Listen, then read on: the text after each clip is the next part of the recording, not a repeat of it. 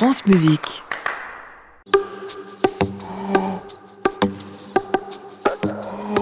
Balades originales.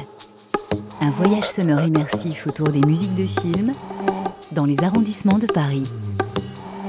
Avec Kylian Mourcou et Stéphane Le Rouge. Bonjour et bienvenue dans Balades originales. Aujourd'hui, nous partons à la découverte du plus superstitieux des quartiers, le 13e. Je me trouve à l'angle de la rue des Banquiers et de l'avenue des Gobelins, et je vais retrouver Stéphane Le Rouge.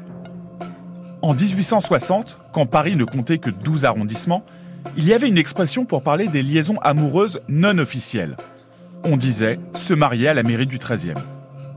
Les premiers plans d'Haussmann comptaient attribuer les numéros de quartier de gauche à droite, et donc le 13e à l'actuel 16e. Mais la bourgeoisie a refusé catégoriquement d'être associée à ce chiffre clivant et on décida de numéroter Paris circulairement, comme un escargot.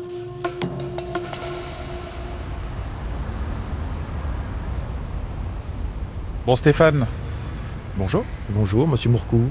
Comment allez-vous? Je reconnais l'endroit, là, nous sommes avenue des Gobelins. À la Ouais. Fondation Pâté.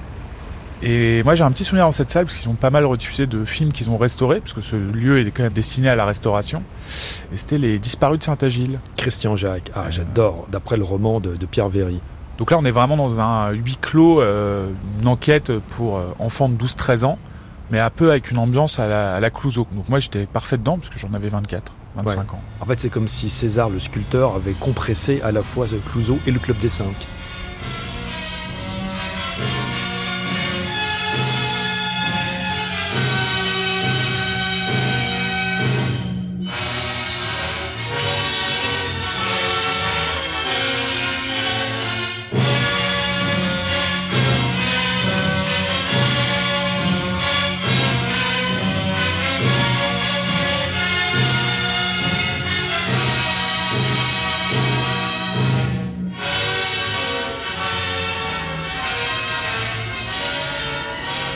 Bon, Stéphane, dans le 12e, euh, t'étais un peu frustré, tu comprenais pas pourquoi on parlait de dernier domicile connu, musique de François de Roubaix, et pas dans le 13e. Parce que le 13e, on voulait faire un épisode quand même un peu spécial. Oui, alors c'est un épisode hors norme, un, un épisode un tout petit peu qui casse avec la, le fonctionnement des épisodes antérieurs et des épisodes à venir. C'est la seule fois. c'est la seule fois où on parlera d'une rue, une seule rue, Une rue mythique. une rue mythique qui est liée à un cinéaste, qui a habité, écrit, tourné, vécu dans cette rue. Rue Génère, et donc Jean-Pierre Melville. Et moi, par mon amitié euh, avec Michel Legrand, je me souviens toujours de Michel me disant euh, c'est très curieux parce que cette rue Génère est liée à des souvenirs blancs et noirs. Les souvenirs blancs, c'était que le 6 de la rue Génère étaient les bureaux historiques de Philips après-guerre à Paris. Et au 25 bis, il y avait les fameux studios Génère de Jean-Pierre Melville, mais qui malheureusement, et c'est une honte d'ailleurs, qu'il n'ait pas été classé, préservé, parce qu'aujourd'hui on viendrait visiter ce studio Génère comme un musée, mais que malheureusement l'urbanisation sauvage des années 70 a fait voler en éclats ce lieu magique. Il reste quand même une petite plaque commémorative au début de la rue. Il faut savoir que l'époque c'était assez unique en son genre, c'est que Melville avait fait vraiment le choix de se dire bon, je fais mes films, je veux être autonome de A à Z, je crée des studios, je vais tout tourner dedans et les peu de scènes où j'ai besoin d'extérieur, je le ferai à l'extérieur. Mais principalement, mon décor va servir à tous mes films. Et sur la musique, c'est curieux parce que Melville était un, personnage à part. Moi, je suis très ému à nouveau de se retrouver devant cette barre d'immeuble en me disant qu'autrefois, en fermant les yeux, en imaginant le studio tel qu'on le voit notamment dans le documentaire de Bertrand Tavernier, Voyage à travers le, le cinéma. cinéma français, Melville était à la fois un, un mélomane fou, compulsif, complètement accro au jazz de tradition notamment, avec une grande culture, mais euh, cet enthousiasme pour la musique était aussi une frustration pour la musique. Il ne jouait d'aucun instrument, et donc c'était un ogre à compositeur, parce qu'il les essorait, euh, en plus avec des demandes toujours contradictoires, etc. C'est absolument phénoménal de voir le nombre de compositeurs qui ont gardé un souvenir mais absolument euh, Effroyable. effroyable, calamiteux, douloureux de leur collaboration euh, avec Melville. Georges Delru, qui était l'homme le plus simple, bienveillant, qui avait une humanité incroyable, on lui demandait est-ce que vous avez un jour un mauvais souvenir? Il disait Jean-Pierre Melville sur nez des fers chauds, en disant il m'a poussé vers une direction qui ne servait pas les intérêts du film. Il essayait d'infléchir le compositeur et de trouver en lui quelqu'un qui allait concrétiser ses propres idées. Donc oui, il a fallu faire des choix quand même. Vous pouvez pas aborder tous les films. On voulait commencer par euh, Deux hommes dans Manhattan. Alors qui est derrière la musique? C'est un formidable compositeur et arrangeur de jazz qui s'appelle Christian Chevalier, un peu oublié aujourd'hui, mais qui avait fait un, un 45 tours que Melville aimait beaucoup, et, et, notamment une chanson qui hantait Melville, qui s'appelait Street in Saint-Germain. Et euh, Melville est tombé amoureux de cette chanson. Il a dit Je veux qu'on la réadapte dans mon film. Et on, elle a été transformée en Street in Manhattan. Et Chevalier a écrit une magnifique partition tout en avouant que ça a été euh, que Melville l'a vraiment sadisé. Voilà. Et donc Chevalier a écrit une partition dont il est très fier, mais tout en regrettant que finalement, pour arriver à ce résultat-là, il a fallu autant de conflits. Il a fallu autant de conflits et, de, de, et par moments même de moments où ils ont failli vraiment en arriver aux mains.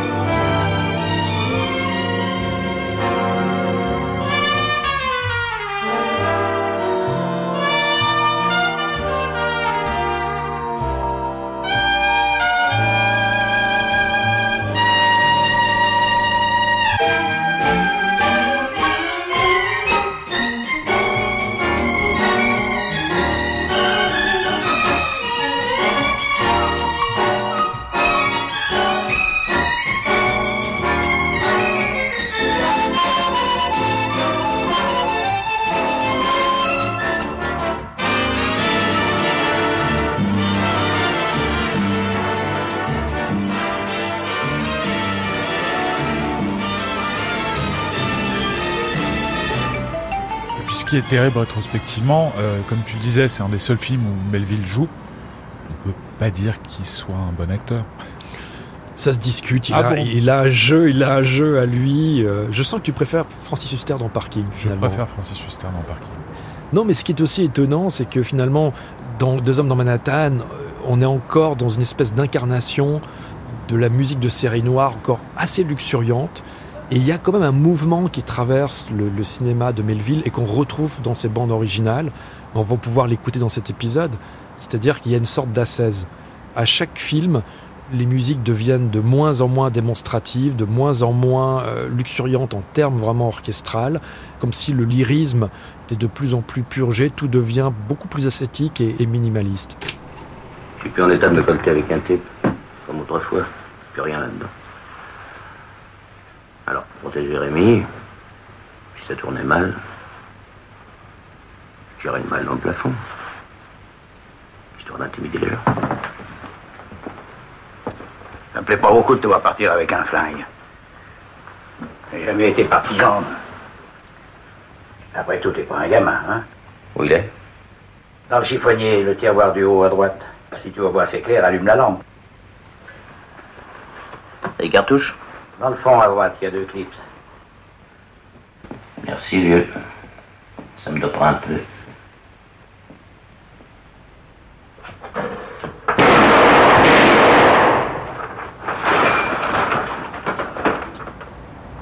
Là, on fait un petit saut dans le temps. On passe euh, trois petites années. On arrive au Doulos, Misraki. Et là, c'est déjà Melville qui se rôde sur quelque chose qu'il va complètement euh, euh, copier-coller par la suite. C'est-à-dire que c'est Melville qui a devant lui Paul Mizraki. Il sent que Mizraki un peu lui résiste. Et donc finalement, il va arriver euh, à prendre une décision assez radicale. C'est qu'il va virer à 50% la partition de Paul Mizraki. Toutes les musiques de source du film vont être réenregistrées en trio par un formidable pianiste, euh, très en vogue à l'époque par ses albums euh, où il relie Bach en, en trio jazz. Il s'appelle Jacques Loussier.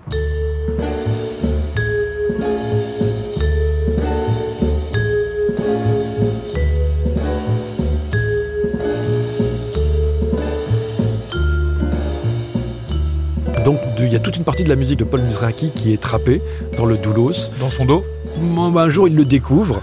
Mizraki était un homme, euh, il avait en lui une espèce de bienveillance, une... Euh, Claude Chabrol disait toujours, mais comment peut-il se comporter avec les gens qu'il n'aime pas? Parce qu'il avait un sourire permanent quand on lui parlait de Melville, là, il avait un quart de rictus. on sentait que ça avait été difficile, mais il avait dit Oh, quel metteur en scène, quel film Voilà. Et il reste cette ouverture du Doulos que moi j'aime beaucoup parce que elle a ce balancement rythmique un, peu boiteux qui raconte un tout petit peu le récit de cette trahison, parce que Melville était un cinéaste hanté par la nuit, la fatalité et la trahison. Et pour rappel, oui, euh, Doulos, en argot, euh, c'est euh, l'indicateur ce que Bob Swaim appellera plus tard la balance.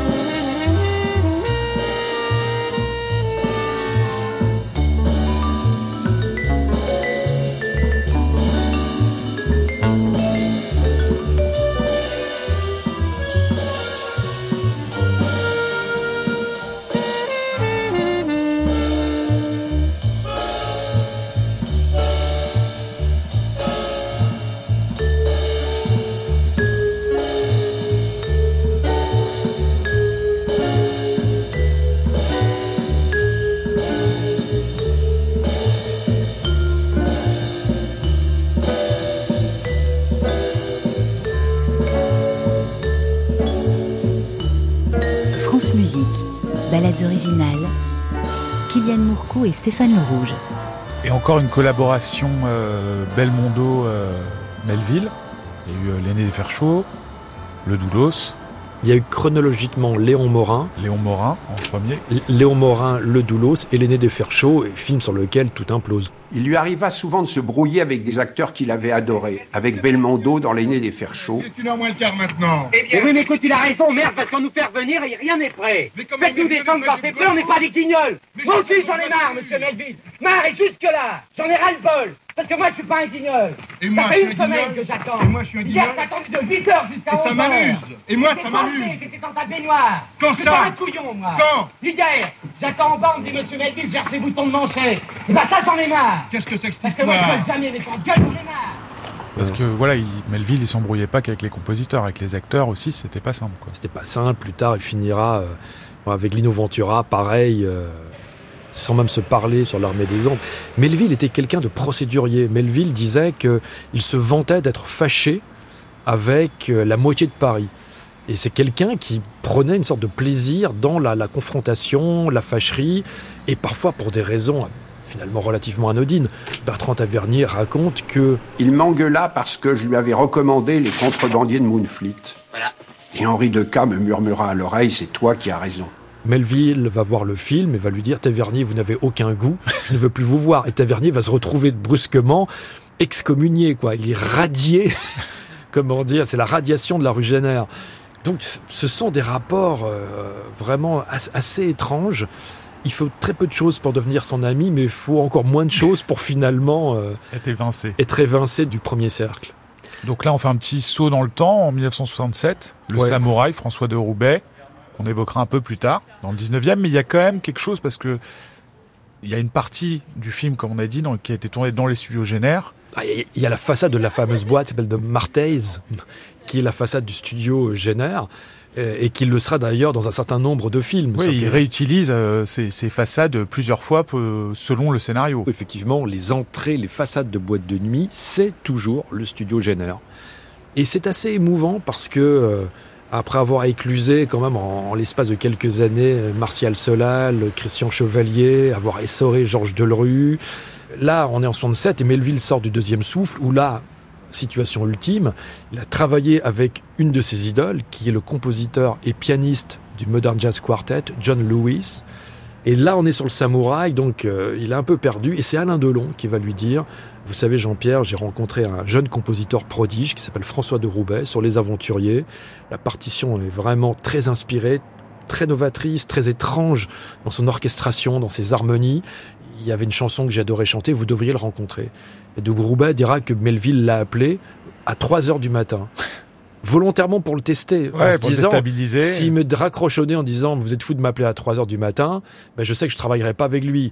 Et s'il accepte finalement de me prendre au téléphone et s'il se montre intéressé, ça prouve que déjà et il peut, euh, c'est un cap à franchir. Et donc, euh, De Roubaix a accepté cet appel. Il a accepté d'écrire la musique du film en disant, euh, à partir du moment où on acceptait, euh, on se pliait à ces quatre volontés, Melville pouvait être charmant. Et De Roubaix dira, j'ai accepté finalement cette collaboration impossible. J'avais 28 ans à l'époque. Est-ce que je l'accepterai aujourd'hui? On est en 74 quand il parle, je n'en suis pas certain. Il y a en plus tout ce pari qui est le film se passe en partie dans ce club de jazz avec un personnage de pianiste et d'organiste joué par Cathy Rosier qui est une sorte un peu d'équivalent de l'organiste Rhoda Scott en quelque sorte. Et donc elle a, on la voit qui joue et il faut réinventer des musiques mais en post-production. Euh, elle a fait semblant de jouer, donc il faut vraiment. Voilà. Et donc De Roubaix va se plier à ça en écrivant des thèmes, notamment en, en trio, qui ont, qui ont beaucoup de charme.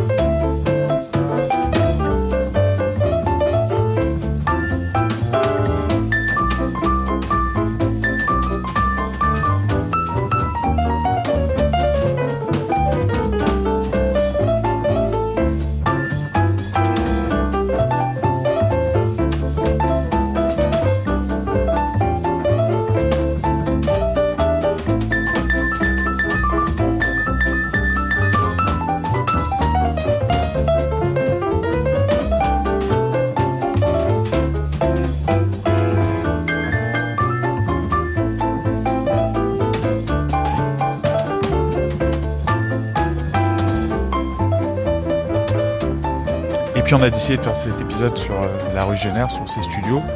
Et ces studios prennent feu pendant ce tournage, pendant le tournage du Samouraï. Du samouraï, ouais. Et ce qui est un drame pour lui, qui va arrêter le tournage, le tournage reprendra plus tard. Le film sera comme un, un gros succès, et malgré tout, Melville ne prolongera pas l'aventure avec De Roubaix, mais avec. Ça s'est bien passé. Ça s'est bien passé, euh, mais avec l'assistante de Roubaix, puisqu'il a rencontré aux séances un jeune arrangeur qui s'appelle Éric de Marsan, puisque vu les délais que Melville a donnés à De Roubaix, De Roubaix ne pouvait pas tout, accomplir en deux semaines. Donc il a travaillé avec Éric de Marsan pour les arrangements et la direction d'orchestre. Et Melville va dire à Éric de Marsan à la fin des séances On se reverra, monsieur de Marsan. Et effectivement, il l'appellera euh, Deux ans plus tard. deux ans coup. plus tard pour l'Armée des Ombres, en lui disant simplement écoutez, je viens de tourner un film adapté du roman de Joseph Kessel sur euh, la résistance. Euh, donc venez me voir avec un, beau thème grave et digne. Donc de Marsan va s'exécuter sans avoir vu une seule image. Il va aller chez Melville et va lui jouer le thème. Alors il a comme ça qu'il a écrit un peu à l'aveugle, euh, mais simplement il a un acquis de Marsan, c'est qu'il a son expérience d'arrangeur, orchestrateur sur le samouraï et il sait que il faut pas de grandes effluves de lyrisme. Il faut que le lyrisme soit là, mais vraiment retenu, comme passé à travers un tamis. Et donc, il va écrire ce, thème qui est à la fois digne et douloureux. Et là, Melville va dire je vous engage.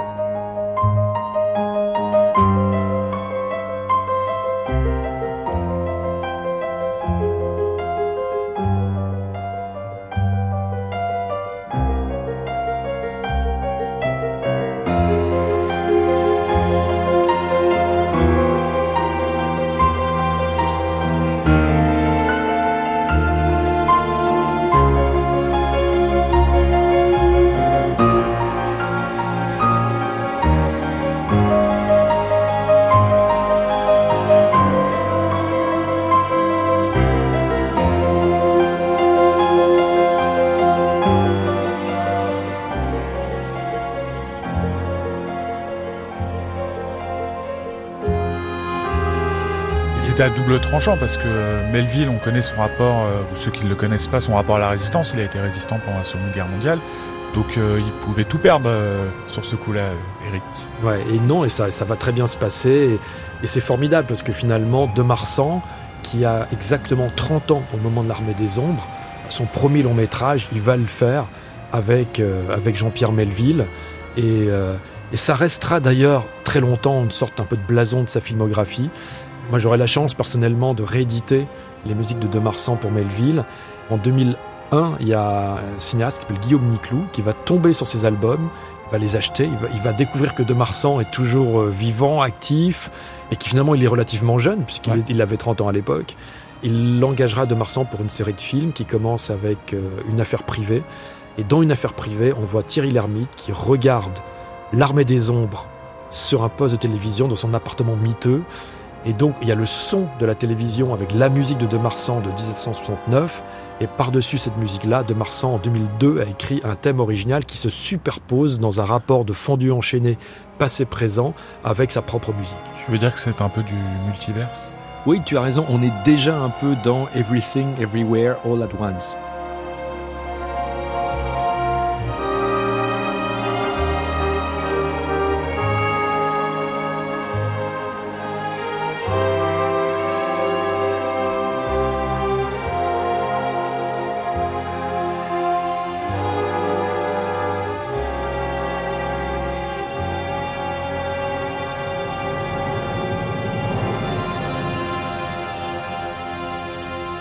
Donc avec De Marsan, ça se passe si bien que un an après, même pas, ils ont enchaîné les deux tournages. Il le Cercle Rouge. Il y a le Cercle Rouge, le Cercle Rouge qu'on a écouté euh, dans le premier arrondissement. premier arrondissement. Mais le Cercle Rouge, départ, a une musique de Michel Legrand.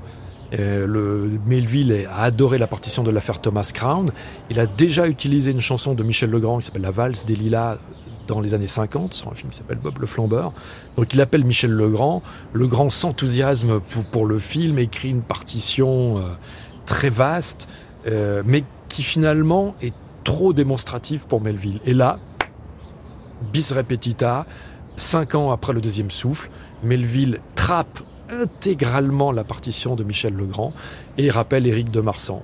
Mais du coup, est-ce qu'il reste quelque chose de ces compositions de Legrand? Est-ce qu'il y, a quelques petites archives? Bah, J'ai retrouvé il y a 15 ans, euh, Legrand a déménagé et dans un carton, j'ai vu Le Cercle Rouge et j'ai pu numériser et publier cette musique qui là aussi jusqu'alors était une sorte de fantasme ultime pour tous les fans de Legrand et tous les fans de Melville.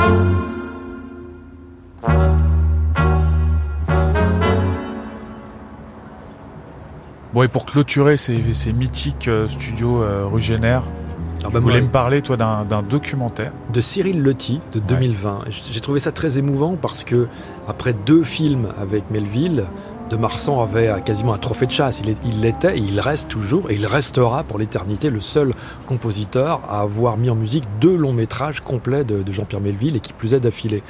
Mais il n'a pas fait le, le, dernier film de Melville qui s'appelle Un flic, film que Melville a confié à Michel Colombier. Et finalement, De Marsan a retrouvé Melville à travers le temps, donc à travers ce documentaire, parce que Cyril Lotti l'a interviewé pour le doc, Et en même temps, on s'est dit, mais pourquoi ne pas lui confier la musique originale du documentaire? Donc, De Marsan a vécu cette situation qui est unique dans l'histoire du cinéma et de la musique de film. Je connais qu'un seul équivalent, c'est Ennio Morricone, qui a mis en musique un film de fiction sur Pasolini, après avoir lui-même, 40 ans plus tôt, travaillé avec, sur six films de Pasolini. Et eh bien là, De Marsan, après avoir eu Melville à ses côtés à la table de montage, il a eu Melville sur l'écran de la table de montage. il a dû écrire et finalement avoir un regard rétrospectif sur ce propre passé, avec notamment un thème du film euh, qui est un retour pour lui, un retour imaginaire, puisque le studio n'existe plus. Mais dans ce studio, et le thème s'intitule 25 bis rue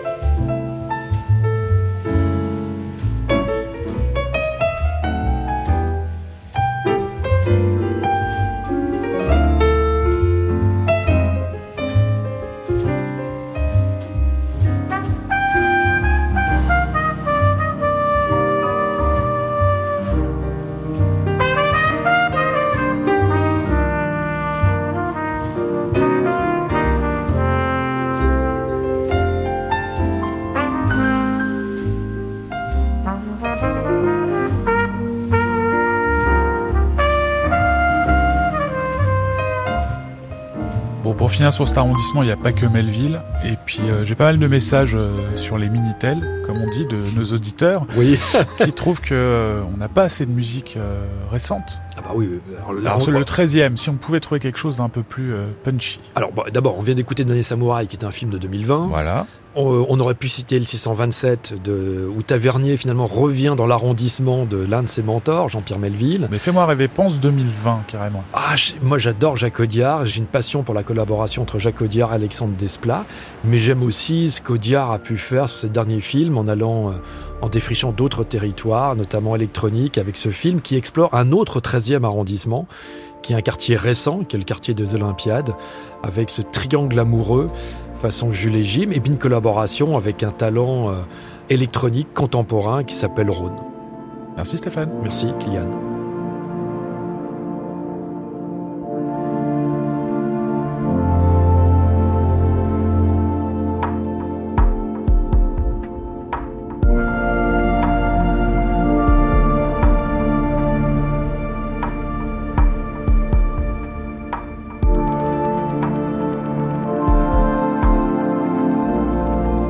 C'était Ballades originales, avec Kylian Mourcou et Stéphane Le Rouge.